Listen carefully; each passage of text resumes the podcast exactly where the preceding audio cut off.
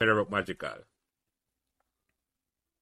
Well, for me, it's just the opportunity to express myself and be who I am, um, and also the colleagues there because we used to we used to have some crazy theories and stuff, and um, you know we used to we used to stretch the imagination.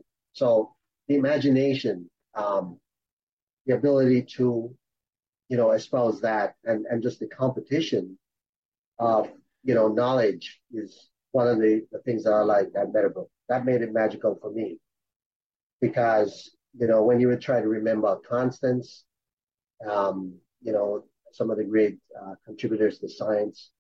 So remember to like, share, and subscribe these Meadowbrook Members podcasts so neither you nor your friends will miss another Meadowbrook conversation. Thanks.